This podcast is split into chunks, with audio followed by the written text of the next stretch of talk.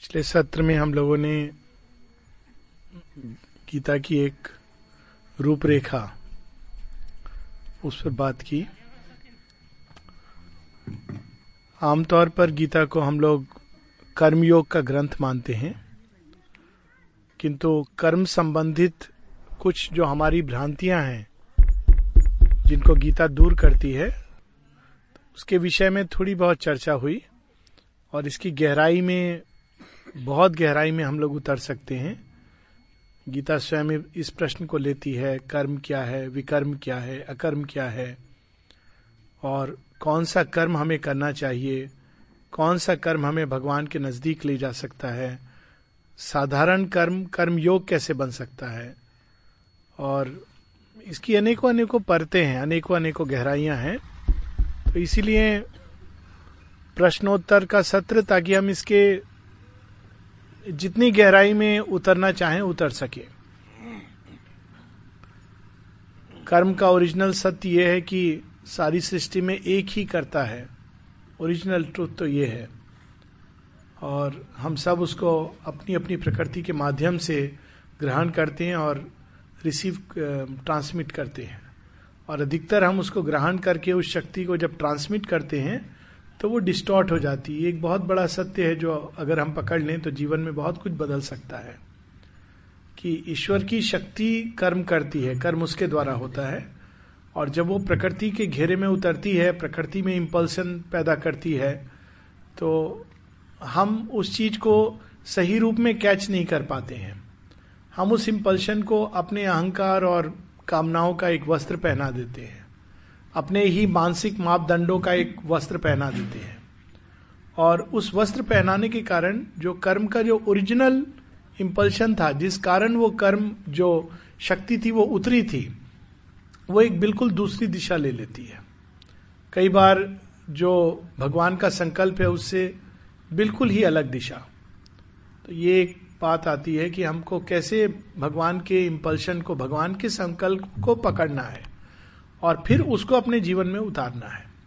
और उसमें गीता हमें संकेत करती है कि पहली चीज़ है कि हमको वह कर्म करना चाहिए जो स्वभाव नियत है, जो हमारी गहराइयों में कर्म का इंपल्शन हमारी गहराइयों में जो चीज़ बिल्कुल स्पष्ट रूप से, शांत गहराइयों में, हमारे अंदर जो प्रकट होती है प्रेरणा के रूप में, वही भगवान का एक संकेत होता है।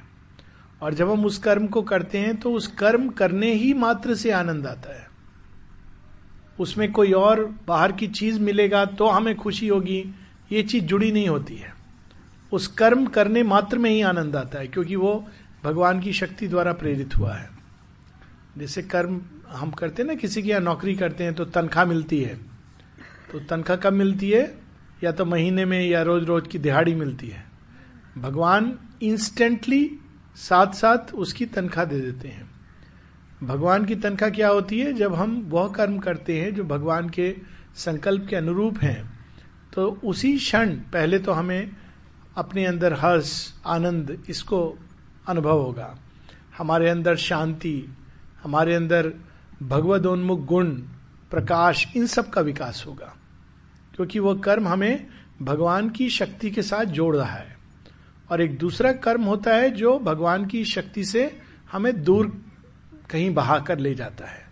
वह कर्म हमारे अहंकार के समावेश के कारण होता है। तो ये एक भाव था जो हम लोगों ने अंत में जिस पर हम रुके थे, जिस बिंदु पर। और प्रश्नोत्तर का सत्र है तो अगर कोई प्रश्न है तो उससे हम लोग प्रारंभ करेंगे।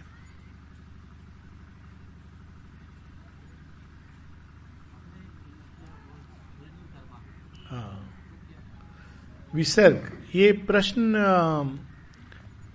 इसके पीछे का प्रश्न पहले मैं दे दूँ कि ओरिजिनल कर्मा क्या है। तो आ, हमारी जो ट्रेडिशनल फिलॉसफी है उसमें ये कहा जाता है कि कर्म एक बंधन है।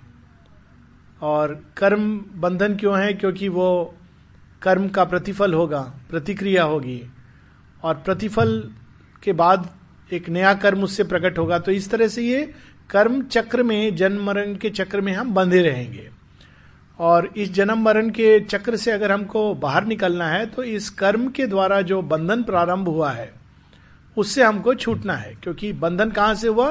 क्योंकि उसने ऐसा ऐसा काम किया था तो उसके प्रतिफल के रूप में चीज़ें आ रही हैं। तो प्रश्न उठता है कि सोल का ओरिजिनल कर्म क्या था? तो ओरिजिनल कर्म तो किसी प्रतिफल से प्रेरित नहीं हो सकता है। तो ये उस फिलोसफिकल या मेटाफिजिकल प्रॉब्लम का एक हल है, एक दूसरी दिशा में संकेत करते हैं श्री अरविंद। तो गीता में इसका एक बहुत सुंदर संकेत है, जब श्री कृष्ण कहते हैं कि इन इन कर्मों का जो प्रारंभ है ओरिजिन है, मैं ही अपने पुरुषोत्तम भाव से, भगवान के तीन जो एस्पेक्ट्स हैं, जो एक साथ एग्जिस्ट करते हैं शरोभाव, अक्षर और पुरुषोत्तम।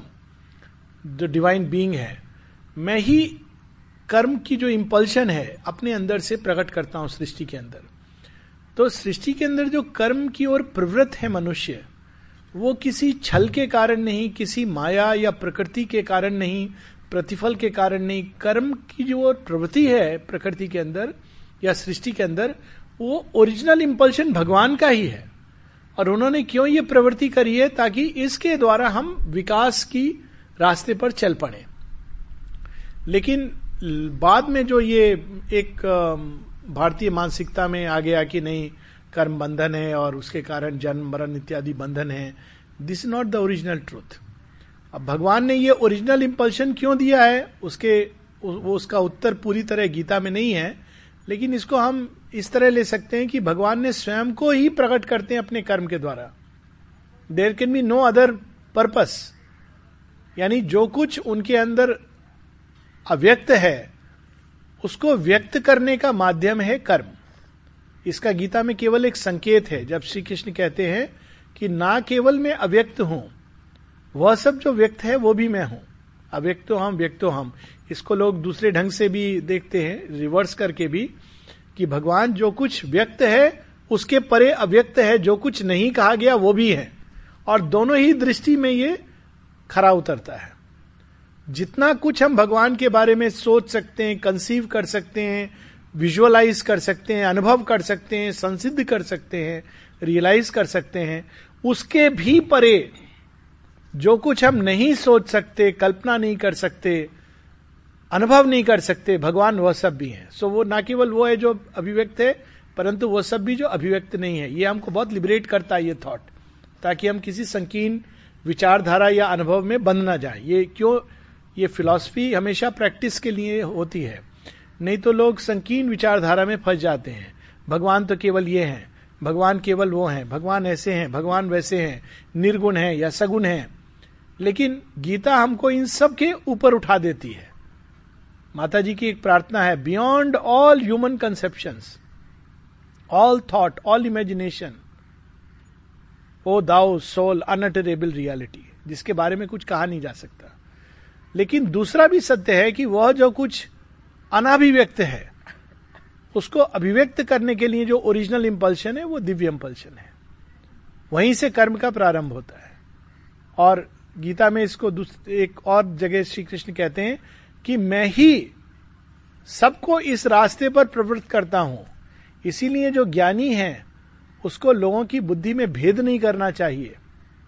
किस तरह का भेद कि नहीं नहीं कर्म का रास्ता नहीं संन्यास का रास्ता?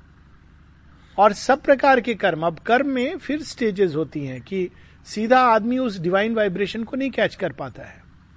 क्योंकि वो वाइब्रेशन बिल्कुल घुस गया है अंधकार के अंदर। तो उससे प्रकट होता है तो जैसे बीज अंदर से जब प्रकट होता है तो सीधा वृक्ष नहीं बनता। उसी प्रकार से जो दिव्य स्पंदन है कर्म का, वो बिल्कुल निम्न प्रकृति में जाता हुआ एकदम अंधकार में चला गया है।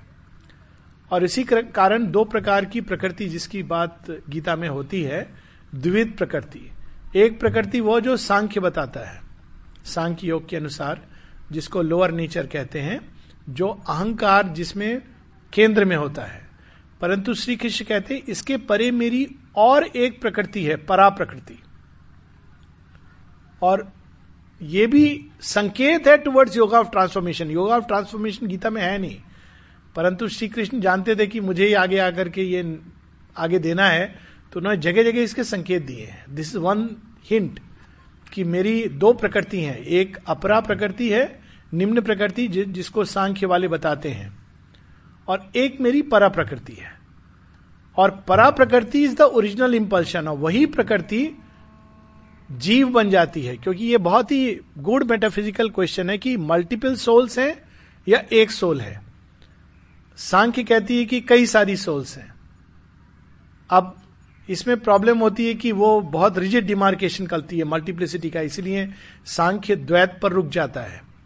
Multiplicity of souls is an eternal fact लेकिन अगर आप वेदांत के मार्ग में देखें तो वो नहीं कहता multiplicity of souls even Gita संकेत करती है कि there is only one Vedanta भी यही कहता है there is only one spirit पर उसमें दूसरी समस्या होती है कि अगर एक ही स्पिरिट है और बाकी केवल प्रकृति का खेल है तो यदि एक भी कोई मुक्त हो जाता है तो एवरीथिंग शुड बिकम फ्री परंतु ऐसा नहीं देखते it's a very knotty question very abstruse question in metaphysics तो वहाँ पर गीता जो सोल्यूशन देती है, वो बड़ा सुंदर सोल्यूशन देती है।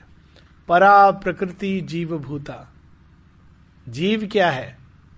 परा प्रकृति ही जीव बनी है। जो हमारे अंदर एक शुद्ध तत्व है, भगवान की ही प्रकृति से जो लोअर नेचर में उतरा है। इस छाया के अंदर, हम ऐसे देखें कि लोअर नेचर हायर नेचर की छाया है। लेकिन हायर नेचर का एक अंश इस छाया में उतर गया है। और उसके प्रवेश करने के कारण लोअर नेचर के अंदर ऊपर की ओर उठने की इंपल्शन व्याप्त होती है।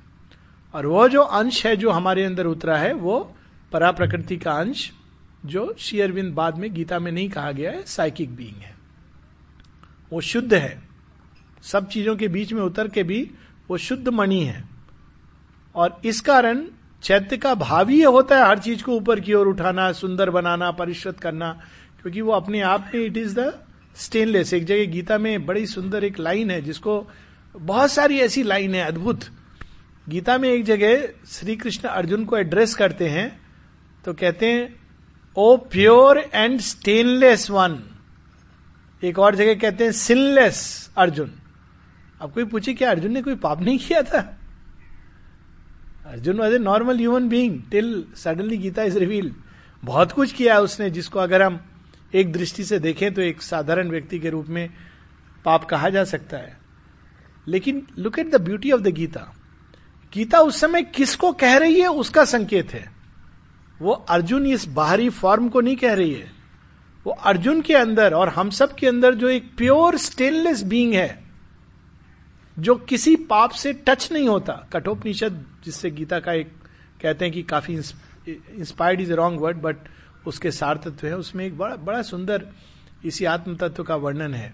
सूर्यो यथा सर्वलोक से चक्षु ना लिप्यते चाक्षुष बाह्य दोषा। एको वशी सर्वभूतांतरात्मा न लिप्यते लोक दुखे न बाह्य। जैसे सूर्य हर चीज़ को देखता है, लेकिन जो कुछ कर्म उसके दृष्टि में हो रहा है, उससे वह लिप्त नहीं होता। उसी प्रकार से हम सबके अंदर एक आत्मा है जो हमेशा शुद्ध, शुभ्र स्टेनलेस सिनलेस प्योर रहती है। अब इस भाव को, ये भाव भारतीय परंपरा में जाना गया था और इससे जो प्रैक्टिस निकली थी वो ये कि अगर हम विटनेस बन जाएँ, इस प्रकृति के दृष्टा बन जाएँ तो हम मुक्त हो जाएँगे। क्योंकि दैट इज़ द रियलिटी पर गीता एक स्टेप आगे जाती है, क्योंकि अगर हम ये फ़र्स्ट स्टेप लेते हैं तो कर्म छोड़ देना चाहिए। वहाँ से संन्यास की धारा निकलती है। कि अगर आपको दृष्टा ही बनना है तो दृष्टा बनते बनते धीरे फिर कर्म क्यों? कर्म तो बंधन कर रहा है आपको। तो आप दृष्टा बन जाइए। अब दृष्टा अगर वास्तव में बनना है तो फिर आप जितना दूर रहेंगे, शोरगुल से उतना अच्छा है। फिर करते करते गुफा, कंदरा, हिमालय, ये सब भारतीय मानसिकता में आ गए। अब श्री कृष्ण इस गलती को सुधारते हैं। गलती उनकी नहीं है, सुधार किसी और की गलती को रहे। कहते आत्म तत्व केवल दृष्टा नहीं है। वो आत्म तत्व sets everything into motion ना केवल वो विटनेस है, साक्षी है वह अनुमंता भी है, स्वीकृति देता है, ईश है। केवल अनीश नहीं है। और चूँकि वो ईश है तो वो प्रकृति के इंपल्शन को वह स्वीकृति देता है और हम भी उस प्रकार से उस ईश तत्व को प्राप्त कर सकते हैं। लेकिन अभी हम उसको नहीं प्राप्त करते क्योंकि हम निम्न प्रकृति के हिसाब से जहाँ वो ले जाती है, वहाँ चले जाते हैं। तो पहला कर्म, कर्तव्य तो यही है कि हम योग का पथ में कि पहले हम अपने को उस प्रकृति के बहाव से अलग होना सीखें। इसीलिए गीता में जो पहला योग का स्टेप बताया गया है, योगा ऑफ़ इंटेलिजेंट विल बुद्धि योग एक पार्ट है हमारी प्रकृति के अंदर जो स्वयं को प्रकृति से ही अलग कर सकती है और देख सकती है हर चीज़ों को। फिर नेक्स्ट कम्स द कर्मा कि अब हम सेपरेट करके शुद्ध कर्म करें। शुद्ध कर्म कौन सा है? पहला स्टेप है स्वधर्म। इसके आगे भी बहुत चीज़ें हैं, लेकिन दैट इज़ द मिनिमम कम से कम यदि हम लोग स्वधर्म और स्वभाव नियत कर्म के अनुसार जीवन जिएँगे तो हमने पहला स्टेप ले लिया है।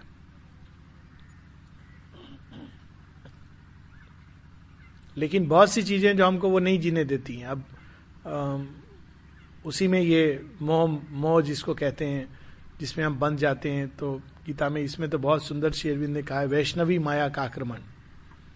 अर्जुन क्यों नहीं कर पा रहे वैष्णवी माया का आक्रमण होता है। वैष्णवी माया क्या कहती है? अरे इससे तो मैं स्नेह करता हूँ। ये तो मेरा अपना है। इनको मैं कैसे कुछ कह सकता हूँ? कैसे इसको मैं मार सकता हूँ? इस पर तो दया आनी चाहिए। अर्जुन के अंदर ये सब भाव आते हैं। ये सब वैष्णवी माया है जो बाँध रही है उसको। दो प्रकार की माया होती है जो बांधती है। कि आसुरी माया। आसुरी माया तो दिख जाती है, समझ जाती है, क्योंकि उसमें जो ईगोइज्म है, बड़ा प्रबल है। तो कोई भी व्यक्ति जो थोड़ा सा भी अध्यात्म की ओर मुड़ता है, आसुरी माया को देख पाता है। लेकिन दूसरी माया जो बड़े सूक्ष्म है, वो है वैष्णवी माया। उसको पकड़ना कठिन होता है। वो ऑलमोस्ट ऐसा प्रतीत होता है कि मैं इसमें निस्वार्थ भाव से कर रहा हूँ। अर्जुन यही कहता है ना कि मैं क्यों मार के राज्य को भोगूं? कितना अच्छा हो कि मैं इस सबसे अलग हो जाऊँ। इस महाविनाश का कारण ना बनूं। लेकिन महाविनाश का ओरिजिनल कारण कौन है? अर्जुन नहीं है। कृष्णा। कालोस्मी भवा लोक शेखरत प्रवर्धो। वो रिवील करते हैं कि तुम क्या कर रहे हो? तुम किनारे जाओगे तो भी इन सब योद्धाओं को मैंने डिस्ट्रॉय कर दिया है। तो ये जो पार्ट है कि original karma the original karma is always by the divine और वह फलित होके ही रहता है। इन प्रैक्टिस माँ से किसी ने पूछा था how to know the divine will Vedic ऋषि भी इस ओरिजिनल कर्मा को पकड़ने की चेष्टा करते थे। ईश उपनिषद में जो अंतिम श्लोक है, अग्नि न सुपथार आया O Agni lead me to the path that is straight destroy all that is crooked destroy in me the tendency to sin पाप वृत्ति। पाप वृत्ति क्या है? अहम बोध से उत्पन्न होती है। मैं अलग हूँ, वो अलग है, उसके पास गाड़ी है, मेरी गाड़ी पर मेरे पास गाड़ी क्यों नहीं है? रिन का एडवर्टाइजमेंट आता था ना? उसकी साड़ी मेरी साड़ी से सफ़ेद क्यों? अब उसका नया वर्जन आता है, चौंक गए क्या which is a little better version Tide का, चौंक गए क्या? दिस इज़ बेटर इवोल्यूशन हो रहा है हर लेवल पर। पहले एकदम क्रूड आता था, उसकी साड़ी मेरी साड़ी से ज़्यादा सफ़ेद क्यों? सुपर रिन की चमकार। अब आते केवल चौंक गए क्या? यानी the comparison is within him it something very nice वो एक अलग बात, लेकिन ओरिजिनल इंपल्शन कर्म का भगवान से है। और हमारे ईगो के क्षेत्र में वो डिस्टॉर्ट हो जाता है। माँ कहती है, हम सब उसको ओरिजिनल इंपल्शन को थोड़ा थोड़ा डिस्टॉर्ट करते रहते हैं और अल्टीमेटली फिर वो कुछ का कुछ बन जाता है। और वो ओरिजिनल इंपल्शन सब बंधनों से मुक्त है। उसके ऊपर हम अपने मानवीय मापदंड नहीं लगा सकते अच्छा बुरा, पाप पुण्य, इसके परे है। लेकिन चूँकि मनुष्य भूमि पर उठने के लिए तैयार नहीं है, इसलिए उसको स्टेप बाय स्टेप जाना है। उसके अंदर पाप पुण्य का बोध आएगा। और ये ज़रूरी है मनुष्य के लिए। लेकिन ओरिजिनल इंपल्शन में ये बंधन नहीं है। किसी ने माँ से पूछा था, कहा, मैं सब कुछ करने को तैयार हूँ, जो भगवान मेरे से कराए। केवल मैं किसी को मारूँगा नहीं, क्योंकि मुझे पता है भगवान मुझे कभी किसी को मारने के लिए नहीं बोलेंगे। तो माता जी ने पूछा, ये तुम्हें कैसे पता है? भगवान कुछ भी, ऋषभ चंद जी को माँ ने पहला काम यही दिया था, जैन थे। जब आश्रम ज्वाइन किया, बड़े खुश हुए। पहला काम मिला फर्नीचर डिपार्टमेंट में। तो चिट्ठी लिखी रात को श्री अरविंद को। पूरा ग्रेटिट्यूड से भरा हुआ लेटर आपने मुझे ये काम दिया, मैं इसको पूरा, देखिए कितना मुश्किल होता है। सरेंडर करके बड़ा सुंदर लेटर अगले दिन चिट्ठी जाए, उसके पहले उनको असाइनमेंट मिला पहला। खाट भेजा जा रही है, उस खटिया के खटमल मार देना। जैन आदमी खटमल कैसे मारेगा? तो उन्होंने वो पहली वाली चिट्ठी साइड में रखी, दूसरी चिट्ठी लिखी। Lord Aurobindo I think mother does not know the Indian traditions माँ को पता नहीं कि जैन लोगों को खटमल नहीं मारना होता है। खटमल क्या वायरस बैक्टीरिया भी नहीं मार सकते। है तो आप प्लीज़ उन्हें बता दीजिए या समझा जो भी आशय शेरविंद का रिप्लाई आता है whatever work the mother gives you is meant for your progress कर्मयोग का मूल सिद्धांत लिख दिया शेयरविंद ने। Whatever work the mother gives you is meant for your progress all karma is a path of progress not for reward and punishment कर्मियों का मूल सिद्धांत उस पत्र में शेयरविंद प्रकट करते हैं भगवान जो भी कर्म देता है स्वभाव नियत कर्म क्योंकि वो तो ठीक है कहें अच्छा माँ ने दे दिया अब हम लोग क्या करें हमारे अंदर भी भगवान ने कर्म का इंपल्शन डाला हुआ है स्वभाव नियत कर्म और वह कर्म हमारे प्रगति के लिए भगवान ने दिया है तो उसको हमको बिना श्रिंकिंग विदाउट फ्लिंचिंग करना चाहिए। दुविधा बाकी कर्मों में नहीं आती है, परंतु घोर कर्म में यह दुविधा आती है। सोल्जर जज पॉलिटिक्स घोर कर्म। But all these karmas if they are given to you they are a path for progress Shri Aurobindo कहते हैं कि मैंने स्वयं पॉलिटिक्स और बिज़नेस की पॉलिटिक्स की है, वो बिजनेसमैन के कंटेक्स्ट में है। कि I don't regard business as any more tainted than anything else लोग कहते नहीं बिज़नेस का रास्ता नहीं। और फिर वो अपना उदाहरण देते हैं मैंने स्वयं पॉलिटिक्स की है वो भी कौन सी घोर कर्म वाली? गरम दल से थे श्री अरविंद नरम दल से नहीं थे गरम दल से थे। तो वो घोर कर्म। सो so, अगर अंदर में प्रवृत्त है व्यक्ति, वो दी हुई है उसको इंपल्शन तो वो उसका एक इंडिकेशन है। लेकिन उस इंपल्शन को पकड़ने के लिए हमें बहुत अंदर शांत अपने को करना होता है। इक्वानिमिटी का अभ्यास करना होता है। माँ से जब किसी ने पूछा था how to know the divine will माँ ने कहा था डिज़ायर और ईगो सेम गीता का योग। डिज़ायर और ईगो को अगर हम हटाते हैं, समता का अभ्यास करते हैं तो हमें डिवाइन का इम्पल्शन प्राप्त होता है। और इसको हम प्रैक्टिकल भूमि पर तो रोज ये आता है। व्यक्ति के अंदर मान लीजिए इम्पल्शन है कि पैगंबरपुर जाया जाए, पहला ऑब्स्टिकल क्या आता है? ठंड बड़ी होगी। आ गया ईगो अरेंजमेंट पता नहीं कैसा होगा। वो अरेंजमेंट इतना अच्छा हो तो एक अलग बात है। पता नहीं गाँव में जा रहे हैं। रास्ते भर मुझे पायल ने डरा दिया। गाँव में जा रहे हैं। तीस विलेज है। चार बजे घड़ी पूरा उसके बाद। शी टोल मी अभी बताया जा रहा है so that you can't say no but Kirti ji ने वैसे बता ही दिया था गाड़ी वाड़ी तो गाँव तो ठीक है। बट द पॉइंट इज़ कि इसी प्रकार से ओरिजिनल इंपल्शन होता है। जैसे उनके अंदर ये इंपल्शन आई गाँव में। आई एम श्योर शायद उनके अंदर भी ये प्रश्न उठा होगा और लोगों ने कहा होगा कि ये ये क्या आप कर रहे हो या यू you नो know, ये I mean the hundred obstacles come she followed and now जब उन्होंने वो किया तो उसका, वो उनको लिबरेट कर रहा है ये कर्म। अब वो बता रही थी कि मुझे जॉय फील होता है। दैट कर्म इज़ लिबरेटिंग हर पांडिचेरी में लोग रहते हैं जॉय नहीं फील होता है। मुँह लटक जाता है। गुस्सा आ जाता है। यहाँ उनको, यहाँ इतने दूर, पैगंबरपुर गाँव में उनको आनंद महसूस हो रहा है। Why because she is doing the स्वभाव नियत कर्म उनको यहाँ होना है, ये कर्म करना है, उनके अंदर ये बात आ गई है। और वो उसको, और उसमें जो आगे की चीज़ ऐड करने की वो तो बाद में है, यज्ञार्थ, यज्ञ रूप में करना। लेकिन केवल स्वभाव नियत कर्म जब हम करते हैं तो एक लिबरेटिंग फोर्स होती है उसके अंदर, क्योंकि वो ओरिजिनल शक्ति का इंपल्शन है। तो यहाँ पर एक, लगता है छोटा सा भेद है, पर बहुत बड़ा भेद है। क्योंकि नॉर्मल हमारे फिलॉसफीज में कर्म को बंधन मान लिया गया। कर्म केवल दो प्रकार के होते हैं, अच्छे या बुरे। अच्छे कर्म आपको स्वर्ग देंगे या धरती पर सुख भोग देंगे।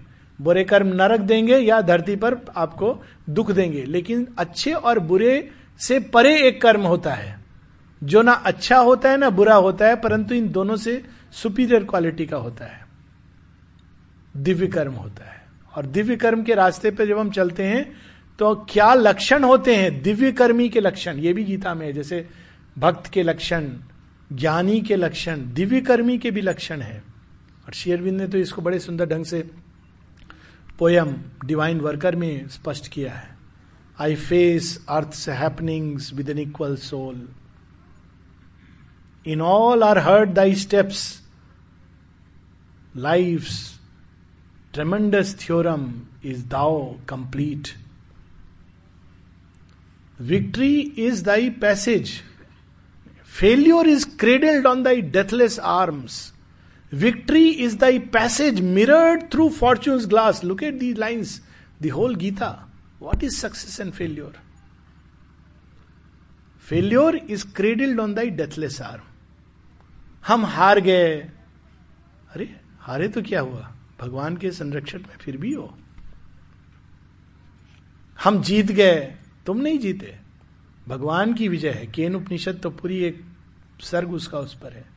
तुम नहीं जीते। Victory is thy passage mirrored through fortune glass वो भी तुम्हारा ही पैसेज है। लेकिन इस समय भगवान ने विक्ट्री लिखी है। वही जो रण छोड़ है, वही रण में विजय, जहाँ कृष्ण है, वहाँ जहाँ पार्थ है, वही विजय है। So it's very interesting so इस ओरिजिनल इंपल्शन को पकड़ना मनुष्य का बहुत बड़ा, पहला ही कर्तव्य है। और यदि इसको शिक्षा के क्षेत्र में लाएँ तो ना जाने क्या नहीं कर पाएँगे। अभी तो सब डिस्टॉर्टेड है। एम्बिशन मनी यही सब हो गया है। पढ़ाई किस लिए कर रहे हैं? नौकरी करेगा। नौकरी क्यों कर रहा है? नौकरी करेगा तो तू अपने बाप की तरह नहीं रहेगा तो बंबई घूम के आएगा न्यूयॉर्क जाएगा, पैसा इकट्ठा करेगा। हिरण्य कश्यप की gospel when we do work as people, one will say you do any act on the good part. So that gives you. Yeah? When we do works with a conscious will? Yogic poise. Ha, okay. Yogic poise is still later. Abhi I have not touched it. Yogic poise would be. How will you differentiate between yogic poise and divine work? Divine worker is a yogic poise work but स्वभाव नियत कर्म is even without bringing that yogic poise अगर कोई व्यक्ति स्वभाव नियत कर्म करता है तो उसका उत्थान होगा और हाँ लेकिन बहुत बड़ा बिकॉज़ अभी हम इतने करप्ट हो गई हमारी हम सबकी फ़ाइल कि उसी को पकड़ने में टाइम लग जाता है। जो भी कर्म करते हैं उसको कहा गया इस को स्वधर्म को अगर तुम करते हो तो तुम्हें मुक्ति मिलेगी इसके रास्ते से।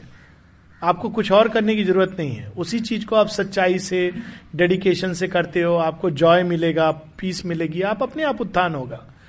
योगिक पॉइस तब आती है लाइक ऑल योगा जब हम उसमें एक हायर कॉन्शियसनेस का एलिमेंट जोड़ देते हैं कॉन्शियस सीकिंग के साथ। तो उसमें दूसरा चीज़ होती है यज्ञार्थ कर्म। let me stop you the yoga the when you are doing uh, and you are conscious of your walk करना। हिंदी में ज़्यादा ना नहीं, नहीं कोई बात नहीं। मैं ट्रांसलेट कर दूँगा हिंदी में। When you are doing anything with the conscious will then you are already raising yourself about your ordinary consciousness true you may not be in a yogic quite yes yes yet not detached from that act yes so these are the various stages yes and अगर हम उस रास्ते पर बढ़ेंगे तो गीता श्री कृष्ण या divine स्वयं हमको नेक्स्ट लेवल पर ले जाएँगे। जो स्वभाव नियत कर्म करता है उसको स्वयं ही धीरे धीरे आगे चलकर भगवान उसको रास्ते पे डाल देते हैं। That is how it works एक जगह वो कहते भी हैं श्री कृष्ण कि जो लोग इस प्रकार से कर्म करते हैं मैं उनको बहुत जल्दी आई गिव देम द बुद्धि योग। एक तो बुद्धि योग है जब व्यक्ति करता है, जो शुरू शुरू में श्री श्री कृष्ण बताते हैं कि तुम बुद्धि योग करो। बुद्धि योग में क्या करो? प्रकृति को तुम अलग मानो, तुम पुरुष हो, तुम, ये सब बताते हैं इंटेलिजेंट वे हाँ हायर बुद्धि दैट्स राइट तो बुद्धि के दो ये अवस्थाएँ, एक जो टर्न डाउनवर्ड एंड आउटवर्ड और दूसरी जो व्यवसायित्मक है, जो वन के परस्यूट में है। दूसरे ऐसे हैं जो आई वुड से परम भाग्यशाली हैं, जिनको भगवान बुद्धि योग दे देते हैं।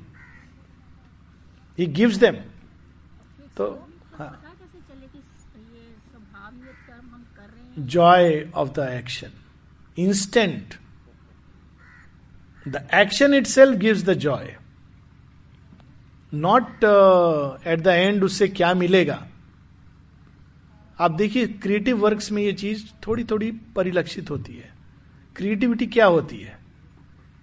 क्रिएटिविटी का मूल गुण अगर हम उसमें जाएँ true creativity is to create for the joy of creating original creativity तो केवल भगवान की है।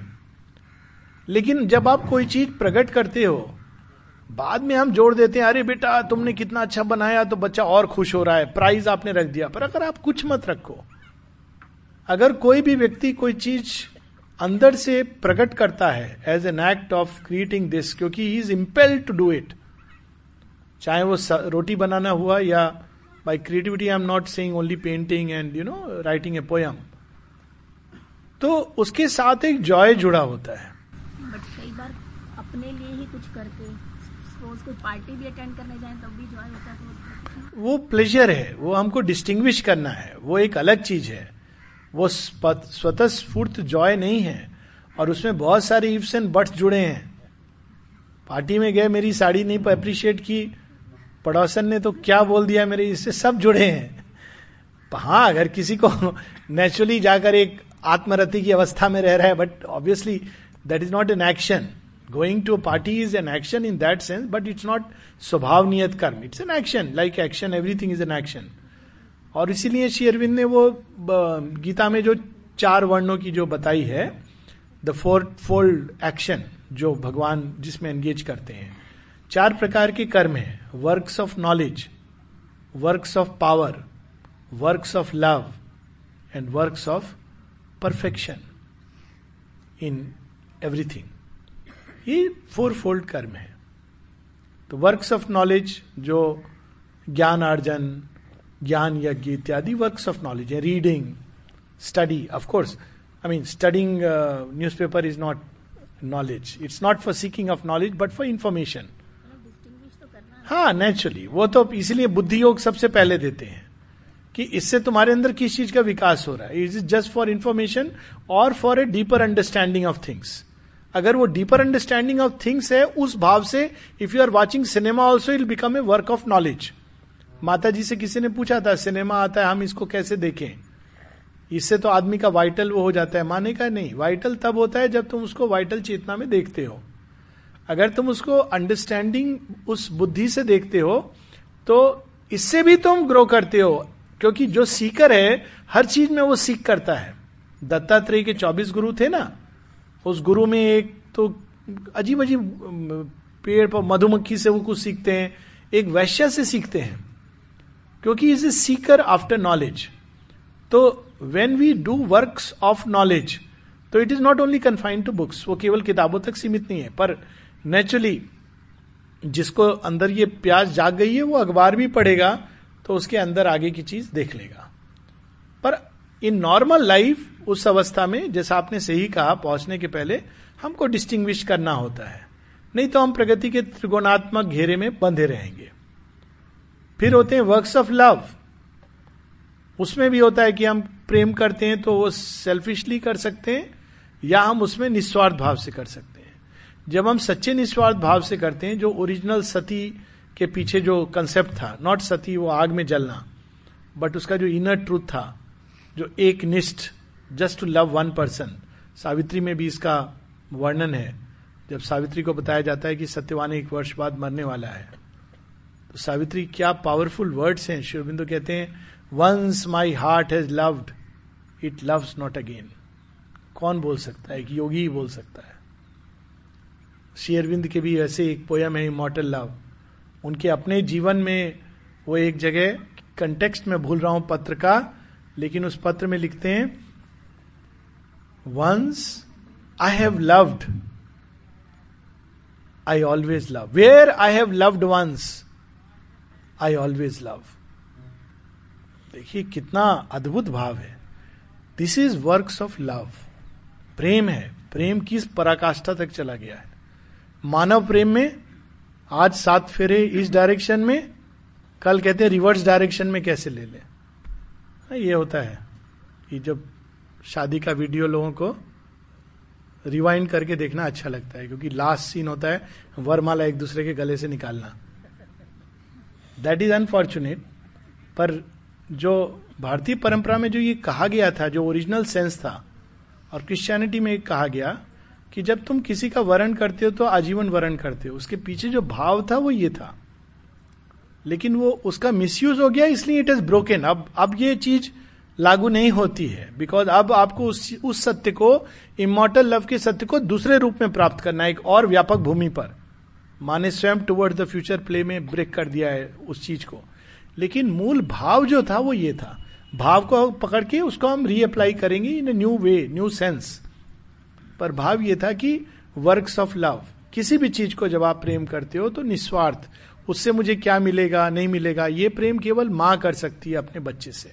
कुछ हद तक, हालाँकि माँ भी चाहती कभी कभी बच्चा कह दे कि माँ तुम कितनी अच्छी हो, कितना मेरा ध्यान रखती हो, पर नहीं करने से भी करती रहती है। अंदर में बुरा लगता है पर करती है। तो ये works of love works of power to administer to rule to be a leader among man battle these are all works of power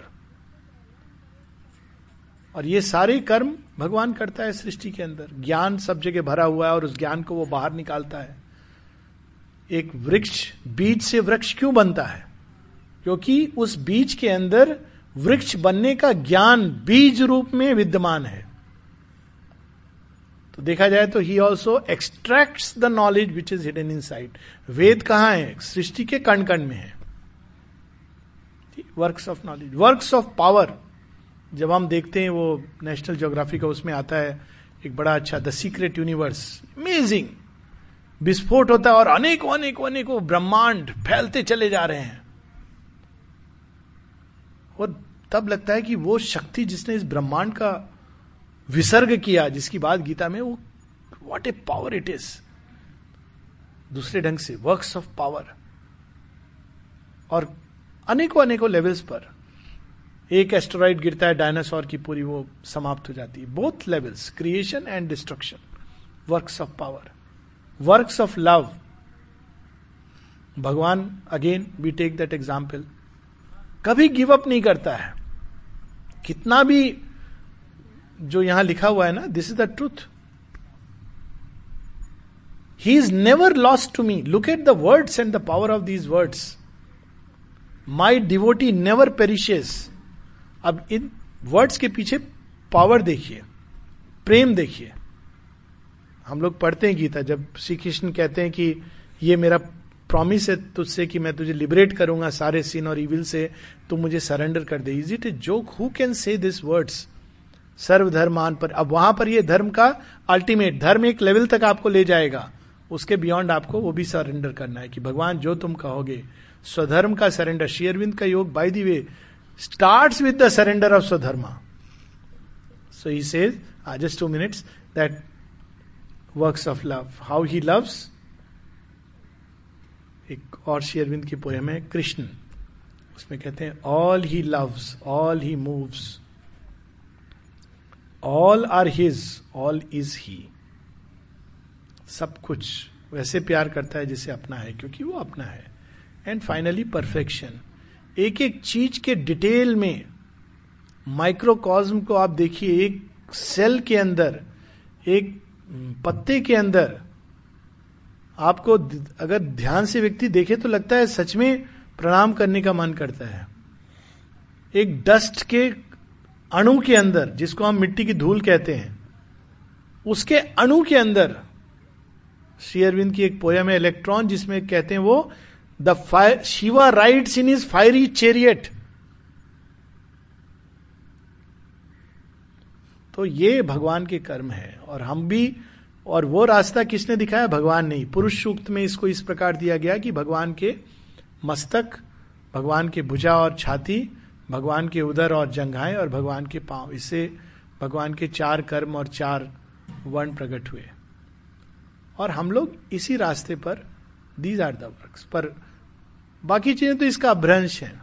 अगर हम पार्टी इसलिए जा रहे हैं कि ज्ञान प्राप्त करने, या विद कॉन्शियसनेस ऑफ़ लव वो एक अलग चीज़ है।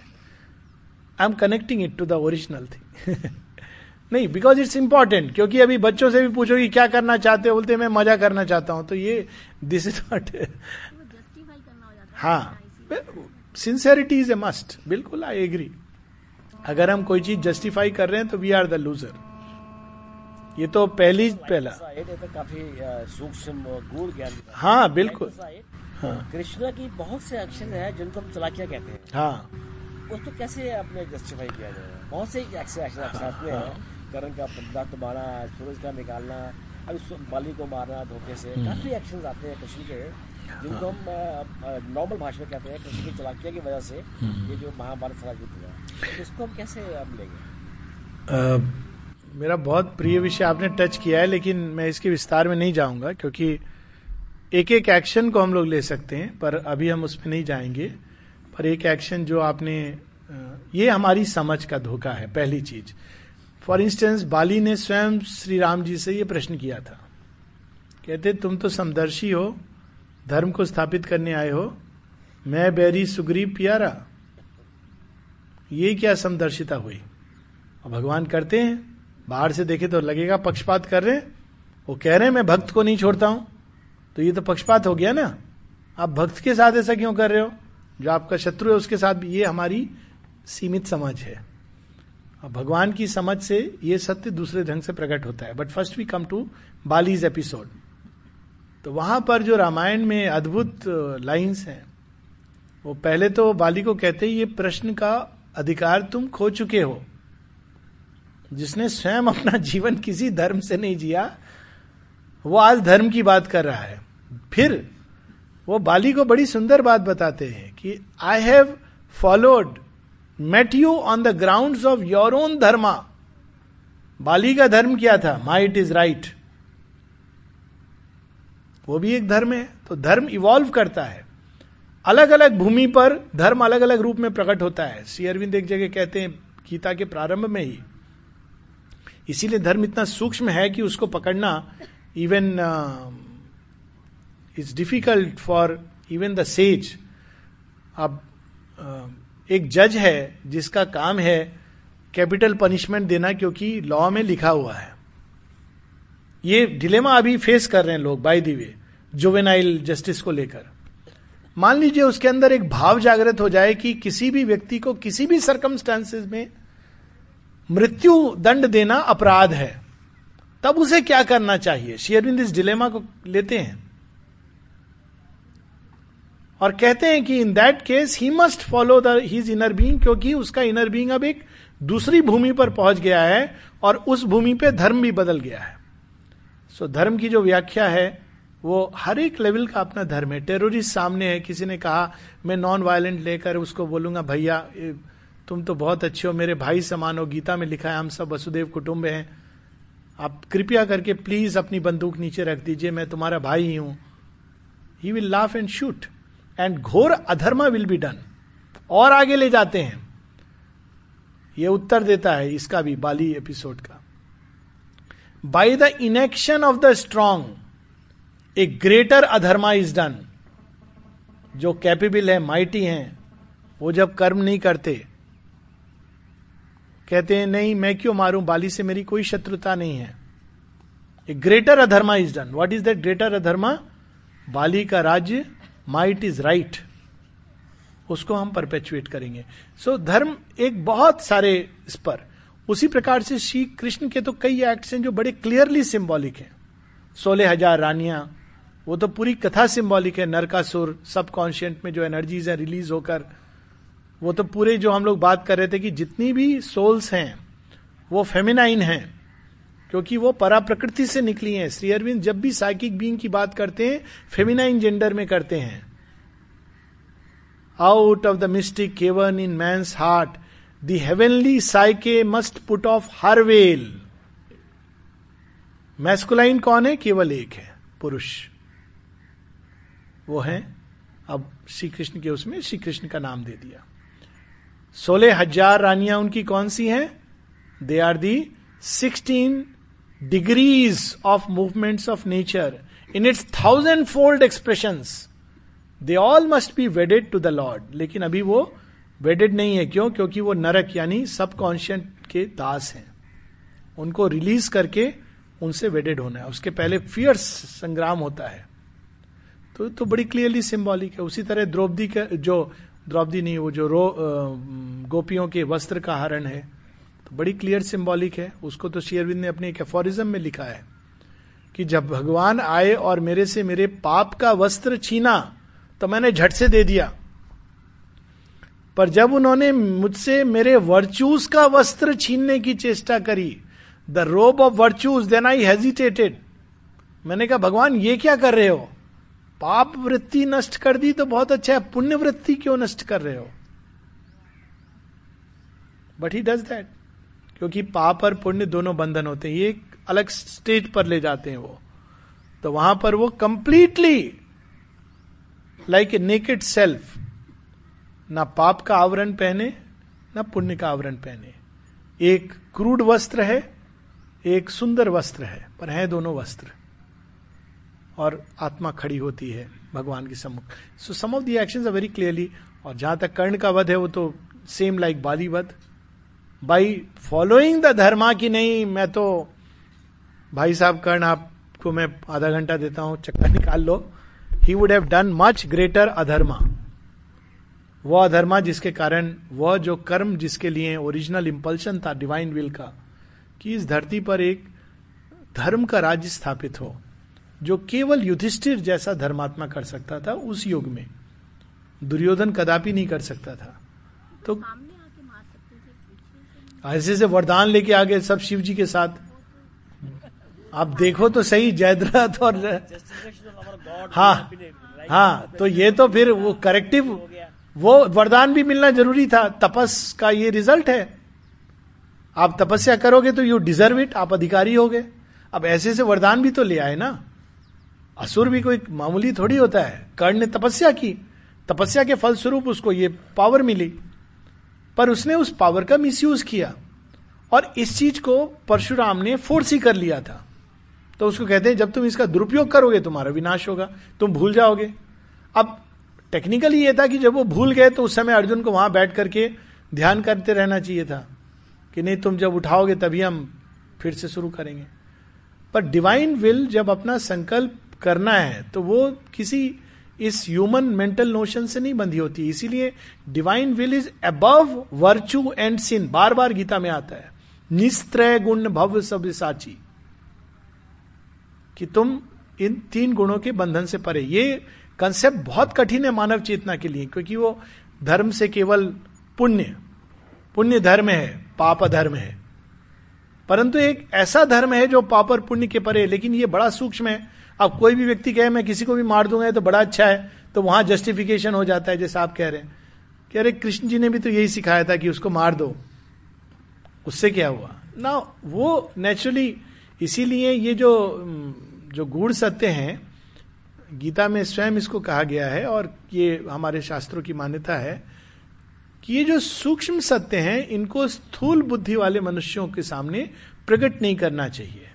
गीता में तो यहाँ तक लिखा है कि इसको जो मैंने तुझे रिवील किया है, उनके साथ तू मत इसको बताना उनको, जो मुझसे द्रोह करते हैं या जो मेरे who are not dispose toward जो असुर वृत्ति के हैं, उनको मत बताओ। क्योंकि वो मिसयूज करेंगे, एक फ़िल्म आ जाएगी अक्स और उसमें वो कहेगा, ना कोई मरता है, ना मारता है, ना अन्य ते अन्य माने शरीर। वो किस चेतना की अवस्था में कहा जा रहा है अगर हम उस चेतना की अवस्था में नहीं हैं तो हम स्क्रिप्चर का दुरुपयोग करते हैं। और ये चीज़ श्री अरविंद ऑन द गीता के प्रारंभ में ही स्पष्ट करते हैं कि स्क्रिप्चर का दुरुपयोग क्या होता है।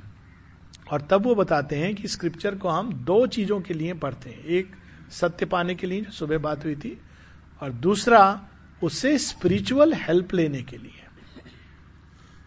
पर अगर हम स्क्रिप्चर को जस्टिफाई करने के लिए कर रहे हैं तब ये डेंजरस यूज़ है। एक एफोरिज्म है शेयरविंद का the scriptures are like A double aged सोड very powerful when able hands well them but dangerous when they R use by unripe minds तो वो तो योग्यता, अधिकार, पात्रता, ये सब आवश्यक है।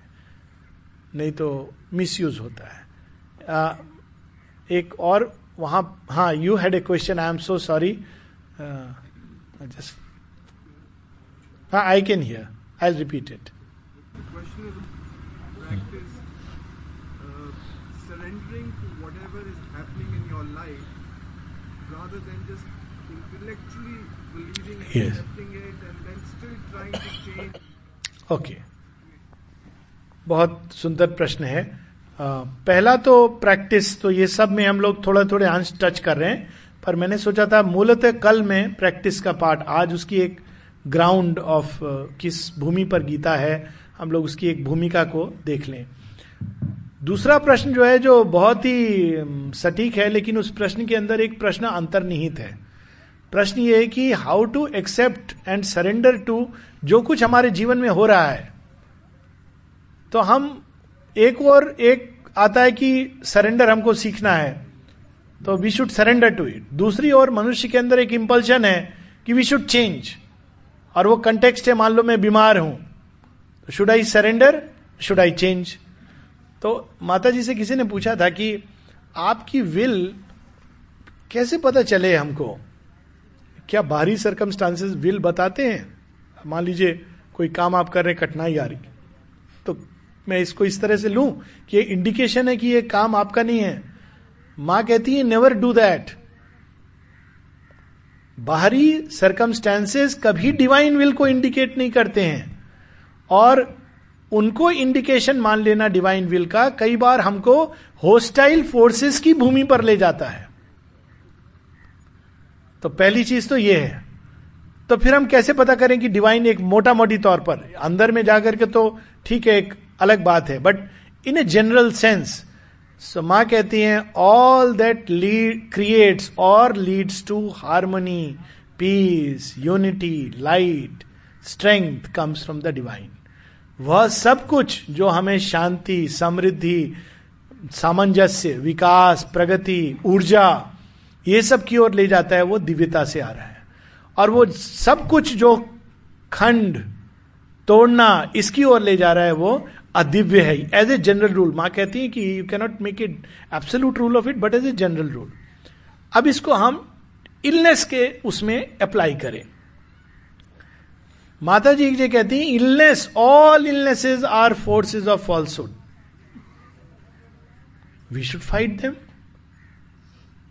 why not because it's a force of falsehood क्या कर रही है वो? डिसहारमोनी क्रिएट कर रही है और साथ में डिस्ट्रॉय कर रही है।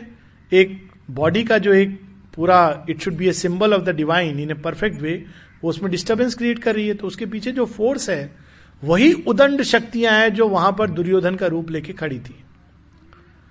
पर अगर हमको उस रोग को योग में परिवर्तित करना है, उस एक्शन को, कि हम, ठीक है, अब पहली चीज़ स्पष्ट हो गई कि I have to fight an illness but how to do it हमें अपने अंदर से मृत्यु का भय हटाना है हम इसलिए नहीं लड़ रहे कि हमको नेसेसरली हम क्योर हो जाएँगे और नहीं हो रहे तो हम परेशान होंगे।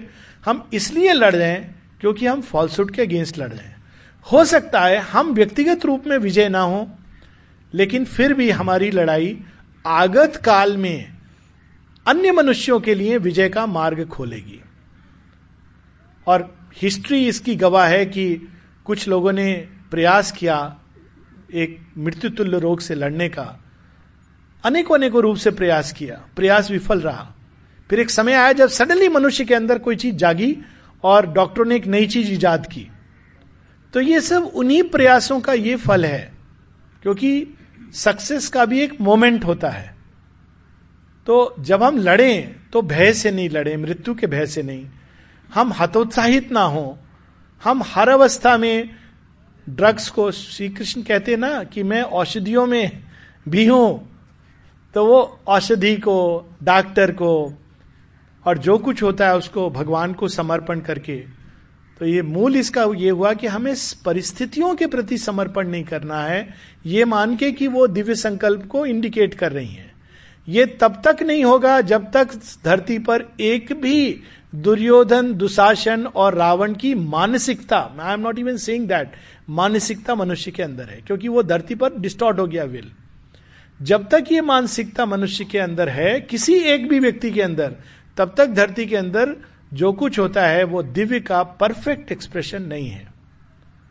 तो बाहर लड़ाई करनी है, अंदर पूर्ण समर्पण के साथ। समर्पण केवल भगवान को होना है। Not to circumstances not to person not to events etcetera etcetera I hope that आप कुछ कह रहे जो लोग जाति व्यवस्था में विश्वास करते हैं वर्ण व्यवस्था वो अक्सर प्रेरणा लेते हैं कि गीता में भी हम्म। ब्राह्मण क्षत्रिय वैश्य हाँ। वर्ड इस्तेमाल किए गए हैं हाँ। ये जातियाँ बनी बिल्कुल। ये एक सोशल रियलिटी है हाँ तो सवाल यह है कि मैं ये पूछना चाहता हूँ कि हाँ, मैं ये पूछना चाहता हूँ कि कि कहीं आपको ऐसा लगता है कि ये मूल गीता है या इस पर छेड़खानी हाँ यानी इसमें कहीं ना कहीं बीच में ठीक। पुरुष युग में भी जो उत्पत्ति है चारों जातियों की उत्पत्ति दिखाई है पृथ्वी मंडल में उसमें भी हिस्टोरियंस ये मानते हैं कि वो संस्कृत में और मूल संस्कृत में भेद है तो ऐसा लगता है कि कुछ लोगों ने आगे चल के धर्मशास्त्रियों ने कुछ चीज़ें इसमें डाल दी हैं और अपना व्यक्तिगत स्वार्थ पूरा करने के लिए तो क्या ये मतलब प्योरिटी जो है इसकी हाँ। पहली चीज़ तो जो हम वर्ड ओरिजिनल लेंगे वर्ण क्योंकि जाति एक अलग चीज़ हाँ जाति इज़ वेरी एक्सटर्नल पर वर्ण अपने आप में एक आंतरिक चीज़ आ जाती है। अब चाहे हम इसको पुरुष सूक्त में लिखा हो ना लिखा हो गीता में लिखा हो ना लिखा हो ये तो सत्य है कि अ, मनुष्य के इंटरनल टेम्परामेंट्स प्रीडिलिक्शंस अलग अलग होते हैं। ये एक सत्य है जो बिना किसी पुस्तक को पढ़े हम लोग ऑब्ज़र्व कर सकते हैं। वेस्टर्न वर्ल्ड जो इतना वोसिफरसली फाइट करता है कि इंडियंस के अंदर ये जाति, वर्ण, ये सब क्या है, वहाँ भी अगर आप देखेंगे कैटेगरीज तो यही कैटेगरीज हैं. Professionals politicians industrialist and businessman and worker these are the four categories if you read this same क्योंकि ये एक रियलिटीज है हमारी इनर बीइंग की. अब उस रियलिटी को गीता ने अपने ओरिजिनल सेंस में प्रकट किया है क्योंकि ये हमारी इवोल्यूशनरी कैटेगरीज हैं. और will come to that a little later हम उस रियलिटी से आँख नहीं मोड़ सकते कि मनुष्य भिन्न भिन्न है। और हम इस रियलिटी से भी आँख नहीं मोड़ सकते कि भिन्न भिन्न केवल हॉरिजॉन्टल लेवल पर नहीं है वर्टिकल लेवल पर भी भिन्न भिन्न है। अलग अलग विकास की अवस्थाओं में है।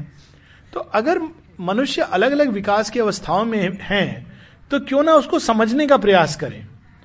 तो मनुष्य का पहला ज्ञान कहाँ से शुरू होता है? चाहे हम बच्चे को, अभी कोई स्क्रिप्चर को नहीं लें, केवल ऑब्जर्वेशन पे जाए। कि जब बच्चा प्रारंभ करता है, जीवन को तो सबसे पहले वो स्वयं को क्या समझता है? वही समझता है जो एक असुर समझता है देह आत्मबोध। आई एम दिस बॉडी मेरी माँ कौन है जिसने मेरे शरीर का पोषण करती है? फ़िज़िकल मदर वहाँ से प्रारंभ होता है। फ़िज़िकल मैन में सारे जीवन वही एक सत्य रहता है। उसको कहा, केवल देह के साथ आइडेंटिफाई हो करना। नेक्स्ट लेवल पे क्या आता है? जब बड़ा होता है एडोलेसेंस में जाता है तो वो प्राण चिन्ह में होता है। डिज़ायर सेल्फ को जानता है। वो प्राण के अनुसार इधर जाएगा, उधर जाएगा, हंगामा करेगा। प्राण की स्वयं दो गतियाँ होंगी, एक हायर प्राण, जो इमोशंस इत्यादि मास्टरी लीडरशिप और एक निम्न प्राण। तो आपके ये दो आगे लेवल फिर और जब आगे जाता है तो प्रश्न करता है, आखिर मैं सब क्यों कर रहा हूँ? जनरली पचास के बाद। ठीक है, मैंने खूब बिज़नेस किया, कमाया एंजॉय किया, लेकिन क्यों किया? जल सुन के आते हैं, बाबा जी को यहाँ है, क्या सुनते हैं, लोग गीता पढ़ते हैं you know then seeking comes अब वास्तव में ये चार जो अवस्थाएँ हैं, हमारे विकास की अवस्था है। आइडियली ये सारी चीज़ें प्रत्येक मनुष्य के अंदर होनी चाहिए। देह का एक इंस्ट्रूमेंट के रूप में उपयोग फ़िज़िकल यूनिवर्स की राइट इंस्ट्रूमेंटैलिटी महासरस्वती उसी प्रकार से फोर्सेस का जो आदान प्रदान है, वैश्यत्व का जो असली सच्चा ट्रूथ है, कि वो फोर्सेस के आदान प्रदान को सामंजस्यपूर्ण रूप से वो पकड़ता है। इसीलिए कहते हैं ना, कुछ लोगों की बिज़नेस सेंस होती है, वो कहीं चले जाएँ, वो बिज़नेस कर लेंगे। नरक में चले जाएँगे, वहाँ कन्विंस कर देंगे कि आपको make you part with the wealth happily ये सेंस है एक्यूमेन है। They know how to balance the forces आपकी पॉकेट में ज़्यादा है वो निकाल के एक्सट्रैक्ट कर लेंगे। और फिर वो क्या करते हैं? सर्कुलेट कर देते हैं उसको।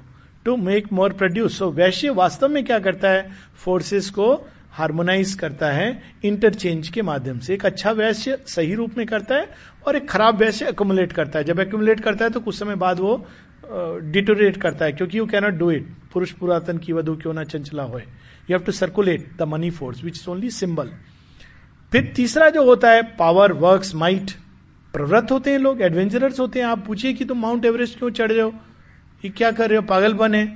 क्यों नहीं नौकरी करते एक साधारण नाइन टू फाइव वो बोलेगा ये, ये क्या पागलपन है? सारी ज़िंदगी में नाइन टू फाइव करूँ। माउंट एवरेस्ट चढ़ूँगा। माँ बाप बोलेंगे तुम मर जाओगे। कहे कोई बात नहीं। Now what is that impulse in man it is a fact फिर कुछ होते हैं जो ज्ञान के पीछे पागल होते हैं। हम लोग जैसे यहाँ बैठे हैं सारे। कहाँ से कहाँ से लोग आए हैं? कहाँ पर आए हैं? पैगंबरपुर। नाम भी नहीं सुना होगा। वो अपना कंफर्ट जोन में थे। खंडेलवाल जी, आप थे। सुनीता जी का बड़ा अच्छा घर है आगरा में। सब लोग ये अपना अयोध्या में बड़ा अच्छा सेंटर देख रहे हैं। ये क्यों आने की ज़रूरत है? क्योंकि ज्ञान प्रवृत्ति है। तो ये एक फैक्ट है एग्जिस्टेंस का, जिससे हम मुख नहीं मोड़ सकते। हर एक फैक्ट को स्पिरिचुअल फैक्ट को हम डिस्टॉर्ट कर सकते हैं।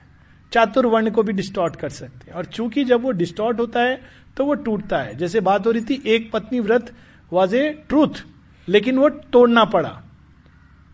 क्यों तोड़ना पड़ा? सतीत्व का ट्रुथ को, क्योंकि पुरुषों ने इसका मिसयूज शुरू कर दिया। देखो, हमारे उसमें लिखा है, सती की तरह व्यवहार। तुम रावण जैसे हो, और तुम एक्सपेक्ट कर रहे हो मंदोदरी। एक समय था जब मंदोदरी मानी जाती है पंच उसमें। सतित्व एक इंटरनल स्टेट है, द्रौपदी के पाँच पति हैं, पर वो पूज्य उनमें से है। तो कितना सूक्ष्म भारतीय विचारधारा रही, कितनी विशाल रही, पर जब उसको रिजिट कर दिया गया तो भगवान स्वयं छिन्न मस्ता के रूप में या दक्ष प्रजापति को जैसे तोड़ा उन्होंने, अपने ही द्वारा प्रकट एक रूप को, सामाजिक रूप को तोड़ते हैं। तो ढांचा तो टूट नहीं है, लेकिन स्पिरिट उसकी फैक्ट है। Chaturvarna is a fact of existence पर अब वो कौन सा रूप लेगा? अब ये रूप नहीं लेगा कि ये ब्राह्मण है, ये क्षत्रिय है, ये वैश्य है। अब रूप ये लेगा कि हर व्यक्ति को अपने अंदर ब्राह्मणत्व को प्राप्त करना है। बिना ब्राह्मणत्व को प्राप्त किए हुए वो सच्चा शूद्र नहीं हो सकता। हर शूद्र को ज्ञान अर्जन करना है, बिना उसको प्राप्त किए हुए वो कंप्लीट नहीं हो सकता।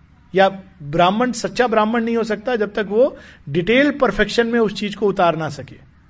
उसी प्रकार से एक क्षत्रिय सच्चा क्षत्रिय नहीं होगा। जब तक उसके अंदर ब्राह्मणत्व तो वैश्य और शूद्र के भाव भी परफेक्शन पे नहीं जाते। इसीलिए शेरविंद न्यू बीइंग की बात करते हैं और इंटेग्रल योगा की बात करते हैं। परंतु अब तक नेचर ने सबको आइसोलेट करके, जिसको कहते हैं प्योर जाति अटेम्प्ट किया था इवोल्यूशन का। लेकिन नेचुरली वो प्रयास तो श्री कृष्ण ने ही तोड़ दिया। वही श्री कृष्ण जो वर्ण की बात करते हैं, वही श्री कृष्ण उसको तोड़ भी रहे हैं। तो देखिए वो उसके सूक्ष्म सत्य को प्रकट कर रहे हैं, बाहरी रूप को तोड़ रहे हैं। कैसे तोड़ रहे हैं श्री कृष्ण श्री कृष्ण स्वयं क्षत्रिय नहीं है टू स्टार्ट विद युद्ध लड़ते हैं, ब्राह्मण नहीं है, ज्ञान देते हैं, शूद्र नहीं है झूठन साफ़ करते हैं। Yaduvansh was not kshatriya it was not regarded they became kings से इत्यादि किंग बने थे। But they not kshatriyas. And he is what today will be call as Kayastha but he is born in that and not only that आगे भी आप देखिए कितनी परंपराएँ वो तोड़ते हैं। चाहे वो द्रौपदी के साथ हो, अन्य उसके साथ हो, वो स्वयं फ्यूचर का मार्ग दिखाते हैं। तो वो एक और चातुर्वर्ण की वो कहते हैं, अर्जुन का भय क्या है? यही भय है। वो वर्ण के बाहरी रूप को ले रहा है। तो कहता है कि अगर युद्ध होगा तो सारे योद्धा मर जाएँगे। जो स्त्रियाँ हैं, वो अन्य वर्णों के लोगों के साथ उनका सहवास होगा तो वर्ण संकर होगा। His original question is to pick up the outer form of varna and Krishna Krishna says in today's modern language just don't care chill out don't care about all this तुम इस वर्ण की बात कर रहे हो, मैं तुम्हें वर्ण का सच्चा रूप दिखा रहा हूँ। इसलिए जो मेरी अपनी अंडरस्टैंडिंग है, श्री कृष्णा जो वर्ण का ट्रू फॉर्म दिखाते हैं, वो इसलिए दिखाते हैं कि इसकी उत्पत्ति मेरे अंदर हुई है। ये मेरे अंदर अवस्थित है। तो चिंता मत कर, ये बाहरी रूप टूटेगा तो भी इसका सत्य प्रकट होगा, अपने नए ढंग से प्रकट होगा। दैट इज़ द सेंस लेकिन नेचुरली अगर कोई उसका डिस्टॉर्शन हो सकता है और करते हैं लोग। जैसे गीता के अन्य सत्यों का डिस्ट्रॉशन करते हैं कि कोई किसी को मार दे, क्या फ़र्क पड़ता है? या इस सत्य का कि पाप पुण्य के परे हैं भगवान, तुम जो भी चाहो करो। तो ये तो distortion is a fact and chaturvarna also is distorted but ये काम है मनुष्यों का और जो गीता को सच्चे रूप में ग्रहण करते हैं कि इन चीज़ों को हम प्रकट करें। हम जो पिडागोग से वो नहीं कर पाएँगे, जो स्कॉलर से वो नहीं कर पाएँगे। Least of all west scholar जो टोटली वेस्टर्न मानसिकता से प्रभावित है। क्योंकि वेस्ट कहता है कि ये नहीं होना चाहिए तो हम कहते हैं नहीं होना चाहिए। हम उसके सत्य को दिखाएँ और उसकी विकृति को दिखाएँ। और ये भी कहें कि विकृति टूटी है और टूटनी चाहिए। लेकिन उस सत्य को हम नहीं हटा सकते वो अपने नए रूप में प्रकट होगा dharma is subtle varies from person to person, time to time. It take. No, I can speak. One. Secondly, the highest form hmm. or level of nishkarma will be when you become desireless. When you reach that state where one becomes an instrument channel of the divine. And then you start doing, like Shri Aurobindo says, whenever you got that age, you do. Now, that is the sublime form. And in between there are all grades. हाँ धर्म के पहले तो ये कहें कि धर्म आ, हर चीज़ दोनों भूमि पर साथ साथ होती है कर्म धर्म अध्यात्म, जैसे एक जगह शेयरविंद कहते हैं कि the universe is a spiritual as well as a material fact किसी चीज़ का मेटीरियल फैक्ट होना, उसके स्पिरिचुअल फैक्ट को कैंसिल नहीं करता। And vice a versa this I am just एक भूमिका के रूप में। जैसे किसी ने श्री अरविंद से पूछा निरोधा ने पूछा निरोध बरन ने, कि आप कहते हो कि बीमारी फोर्सेस ऑफ़ इलनेस वो डिग्रेडेशन की फोर्सेस होती हैं, तामसी शक्तियाँ होती हैं, इस तरह की शक्तियाँ बीमार करती हैं adverse forces hostile forces doctor कहते हैं कि ये तो वायरस है बैक्टीरिया है तो सच क्या है? तो शेरविंद look at the kind of mind he was born with I mean the lord brought with himself कहते हैं ओ तुम भी उन पुराने लोगों की तरह विश्वास करते हो कि चीज़ें या तो ये हो सकती हैं वो हो सकती हैं। Virus is the materialization of a subtle truth ill will takes the cloth of a virus it can take another form so उसी प्रकार से धर्म का एक सूक्ष्म रूप है, एक स्थूल रूप है। कर्म का एक सूक्ष्म रूप है, एक स्थूल रूप है। ग्रॉस गलती कहाँ होती है? जब हम सटल को ग्रॉस के आधार पर समझने की चेष्टा करते हैं। कर्म ऐसे हैं तो विचार वैसे होंगे। लेकिन स्थूल की महत्ता सूक्ष्म से आती है। विचार ऐसे हैं। किसी ने देखिए, एक बड़ा सुंदर गुरु के बारे में कहा कि जो इग्नोरेंट आदमी होता है, इग्नोरेंट मैन, जज the master by his disciples. The wise जज the disciples by the master. जो अज्ञान में रहता है, वो कहता है, अरे ऐसे डिसाइपल गुरु तो बिल्कुल ही बेकार होगा. जो वाइस होता है, कहता है, ऐसा गुरु डिसाइपल्स में कुछ तो होगा। बाहर से जो भी दिखाई दे, जिसको शिव ने अपने पास रखा है, कुछ तो होगा। तो ये सेम चीज़, सूक्ष्म से स्थूल को पकड़ना है। धर्म का एक सूक्ष्म रूप है। सूक्ष्म रूप क्या है? कम्स फ्रॉम द रूट ध्र ध्र धरता, धरती, धारण, धारणा धूरी टू होल्ड वह सत्य जो हम सबको पकड़ के, सारी सृष्टि को जिसने पकड़ा हुआ एक सूत्र में, वह एक अमेव सत्य, वह धर्म है। तो वहाँ तो वो ये ऐसी भूमि पर चला गया जो बिल्कुल सूक्ष्म है। उसका सटल फॉर्म है, वे सब विचार, वे सब भावनाएँ, जो उस एक सत्य की ओर जा रहे हैं। या हमें ले जा रहे हैं, वह धर्म है। स्थूल रूप हो गया, वह सब आचरण, जो एकत्व की ओर ले जा रहा है, वो धर्म है।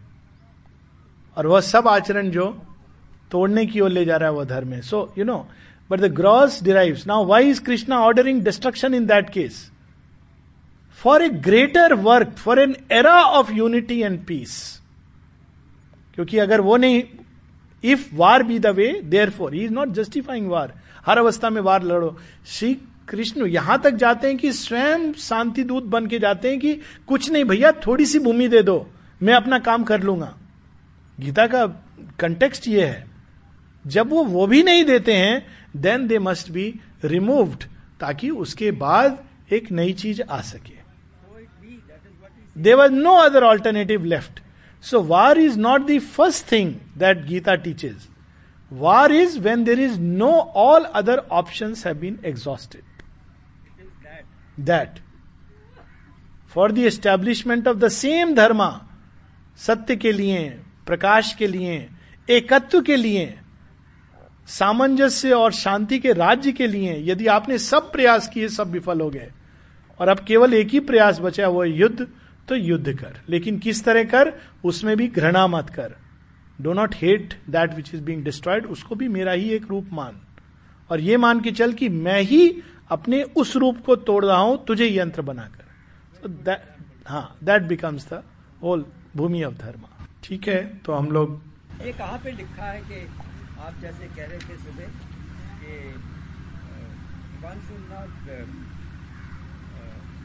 hold classes like that but then generally I I am taking general perceptions wherever you go you, they have Gita they start from here and then they end up there read few shlokas in each class that kind of thing but as you were saying Sri Aurobindo said different I mean hold classes का तो उन्होंने ये भी एक अन्य context में भी लिखा है जब किसी ने पूछा था श्री अरविंद माता जी से कि I want to take classes on yoga Shri Aurobindo कहते हैं yoga is not taught in a classroom because ये एक ऐसा सत्य है जिसको हम उस तरह से नहीं।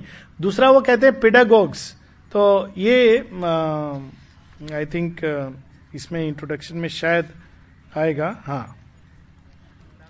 ये शेरविन की ऐसे द गीता का एक चैप्टर इसमें दिया हुआ है। अदरवाइज़ ये बहुत सुंदर message of the Gita with text translation and notes as interpreted bye Sri Aurobindo edited by Anil Baran Roy हाँ अनिल बरन रॉय उन्होंने ये, लेकिन ये एस एसेज ऑन द गीता में भी है। आई जस्ट रीड इंग्लिश में है, फिर उसमें हिंदी में हाँ। We hold it therefore of small importance to extract from the Gita its exact metaphysical connotation as it was understood by the man of the time even if that were accurately possible That it is not possible is shown by the divergence of the original commentaries. Then we'll go a few lines further. ये इसमें तो वैसे pages नहीं है। शुरू शुरू में है इंट्रोडक्शन टू द गीता में। आपको ऐसे द गीता में मिलेगा। शुरू का ही शिवबिंदु का है। For each find in the Gita its own system of metaphysics and trend of religious thought nor will even the most painstaking and disinterested scholarship and the most luminous theories of the historical development of Indian philosophy save us from inevitable error अगर हम पीडागॉग की तरह इस शब्द का तो ये अर्थ है, उसका वो अर्थ है, पहले श्लोक का ये अर्थ है, दूसरे का ये तो हम एरर की ओर जा रहे हैं। फिर हम क्या करें? But what we can do with profit is to seek in the Gita for the actual living truths it contains apart from their metaphysical form to extract from it what can help us और the world at large we have to उसको सामयिक context में देखना है रोज की समस्याओं में उसको उतारना है हम ये नहीं कह सकते युद्ध में गीता दी गई है तो हम तो युद्ध लड़ नहीं रहे हैं तो हमें क्या है या टोटली उसको सिंबॉलिक बना दें कि केवल अंतर का युद्ध है Gita is at once a practical and a deeply metaphysical scripture तो हमें उसके दोनों लेवल पे apply in everyday situation and to put it in the most natural and vital form and expression we can find that will be suitable to the mentality and helpful to the spiritual needs of our present day humanity क्यों हमारे youth लोग नहीं पढ़ पाते हैं? या वो सब डिस्कनेक्टेड हो जाते हैं। एक तो संस्कृत ऊपर से उसके मीनिंग बड़े शरो भाव अक्षर भाव अक्षर भाव के परे।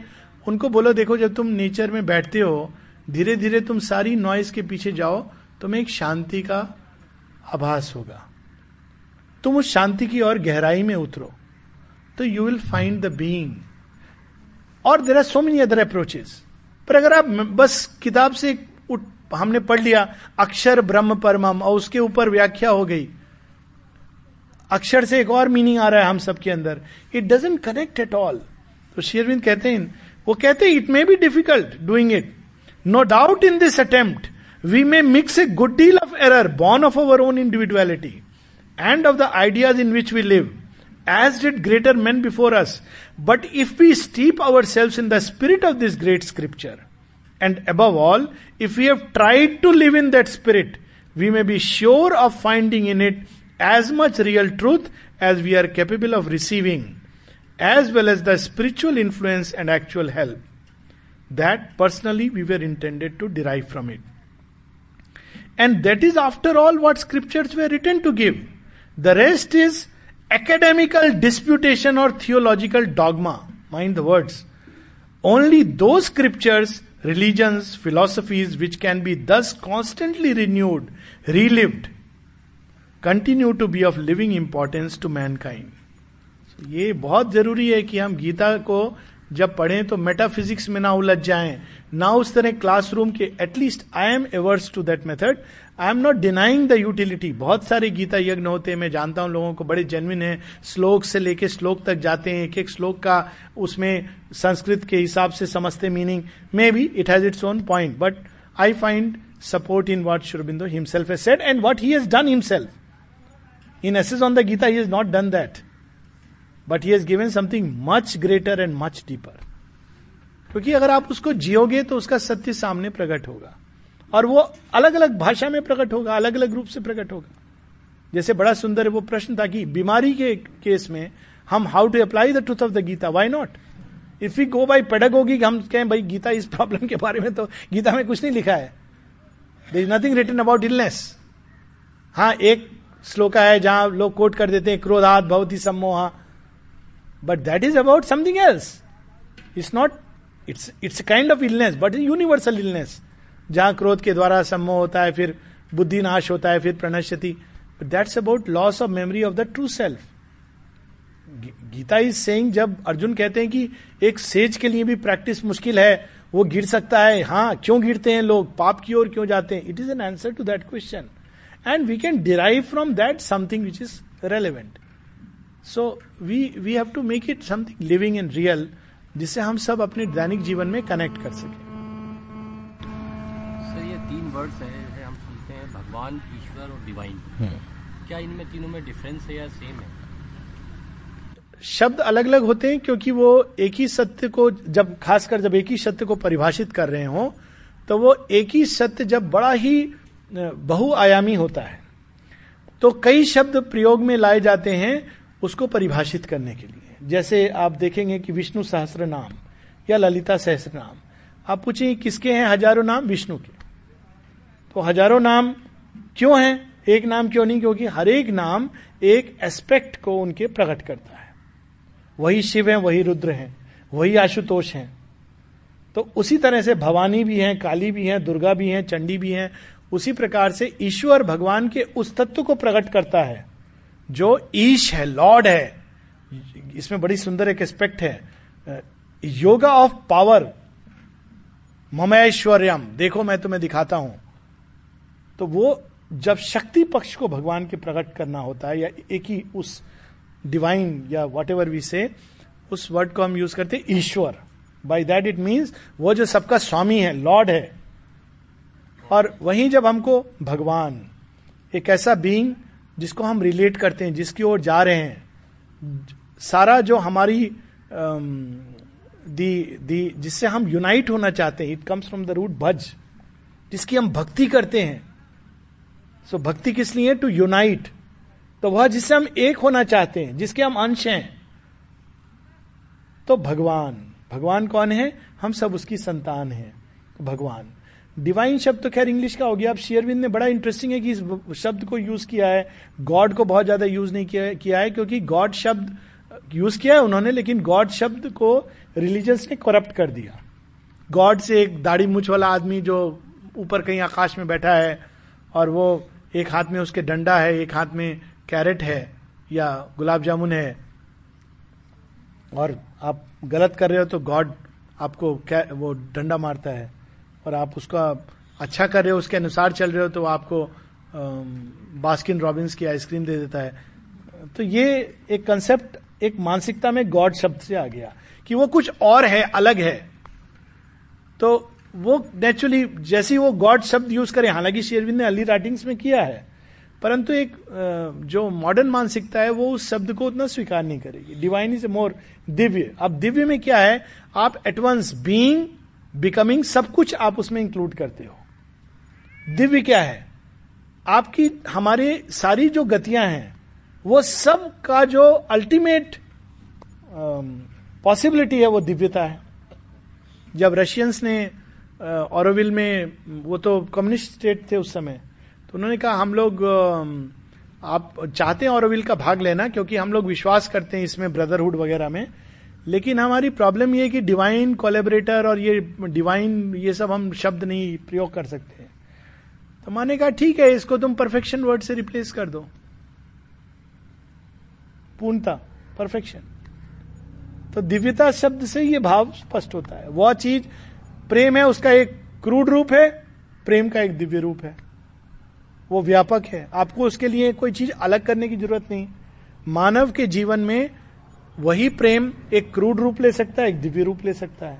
साथ ही हम ये भी कर सकते हैं कि सब दिव्यता को जो धारण किया अपने अंदर वो एक दिव्य व्यक्ति है या बींग है व्यक्तित्व है या सत्ता है और जिसके साथ हम एकाकार हो सकते हैं। तो दोनों it it opens door towards a secular as well as religious efforts towards God कहते हैं भगवान श्री राम हम्म। भगवान श्री कृष्ण हम्म। और फिर हम ईश्वर की प्रार्थना करते हैं। हम्म।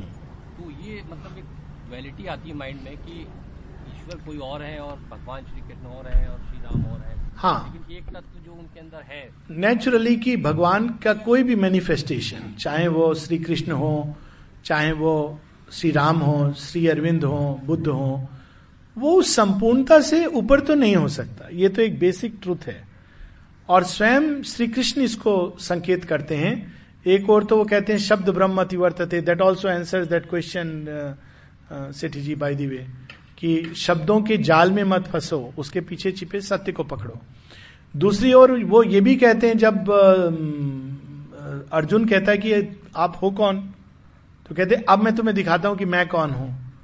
तब वो उस रूप को दिखाते हैं, जिसमें वो कहते हैं कि वृष्णियों में मैं कृष्ण हूँ। तो कृष्ण उस सत्य का एक रूप जो धरती पर एक विशेष कार्य के लिए आए। अगर हम सीमित कर देंगे कि वही सब कुछ है तो हम बाकी सब चीज़ों को कट ऑफ़ कर देते इसीलिए हमारे यहाँ परंपरा है कि अवतार बार बार आते हैं। सीमाओं में अगर हम परिभाषित कर देंगे या बाँध देंगे then we do disservice to the divine himself तो इसमें कोई डाउट नहीं। लेकिन यह भी सत्य है कि जब भगवान, ईश्वर, जो भी हम कहें, जब एक मानव रूप धारण करते हैं तो in one sense it is greater than the unmanifest क्योंकि वो धरती के कांटेक्ट में आते हैं। तो इट्स नॉट अबाउट कि वो ग्रेटर है, ये लेसर है। इट्स ये कि एक ऐसी सत्ता है जिसको हम कितना भी डिफाइन करें, कितना भी समझें, जाने, कितने भी रूपों में वो प्रकट हो जाए, फिर भी वो उससे ऊपर रहेगी। ये विचार कंसेप्शन ज़रूरी है मनुष्य के लिए, ताकि वो कहीं सीमा में बंध ना जाए। That's why it is important sir एक जो है Mother you step back how we can train our mind not to be swayed by the impulses this is बाद में वी एग्री हाँ। नॉर्मली हाँ होना चाहिए ठीक है चाहिए। लेकिन इमीडिएटली जब इम्पल्स आती है स्टिमुलाई आते हैं normal be swayed by that how one can ऐसा का ट्रेन कर सकते हैं माइंड को? पर immediately we shall have the conscious of stepping back Gita में के परिवेश से मैं इसका उत्तर देता हूँ। प्रैक्टिस इज़ द वे पर गीता में इसकी प्रैक्टिस दो रूप में बताई गई है। एक इनर है, दूसरी आउटर है। इनर है बुद्धि योग। To train one part of the mind to constantly not be carried by the appearances to always try to look behind to look beyond to turn inward to turn upward by training but it's not easy तो दूसरा जो बड़ा powerful method निष्काम कर्म, कोई भी कर्म करें तो फल जो आ रहा है, उस फल जो अपेक्षित है, वांछित है जिसके लिए हम बह गए, चाहे वो फल क्षणिक जॉय हो या कोई और ग्रॉस चीज़ हो तो हमें वो ट्रेन करना है माइंड को उससे दूर करने के लिए। ये भी अगर मुश्किल है तो सिंपल तरीका है, श्री कृष्ण कहते हैं, पूजाओं में पूजाओं में मैं जप हूँ। तो भगवान के नाम का जप। ये करने योग्य क्रिया है। लेकिन नेचुरली अगर हम उसको केवल मैकेनिकली करेंगे, असर होगा, लेकिन मच बेटर अगर हम उसको सतत स्मरण, उसको अंदर में करें, बहुत पावरफुल मेथड है।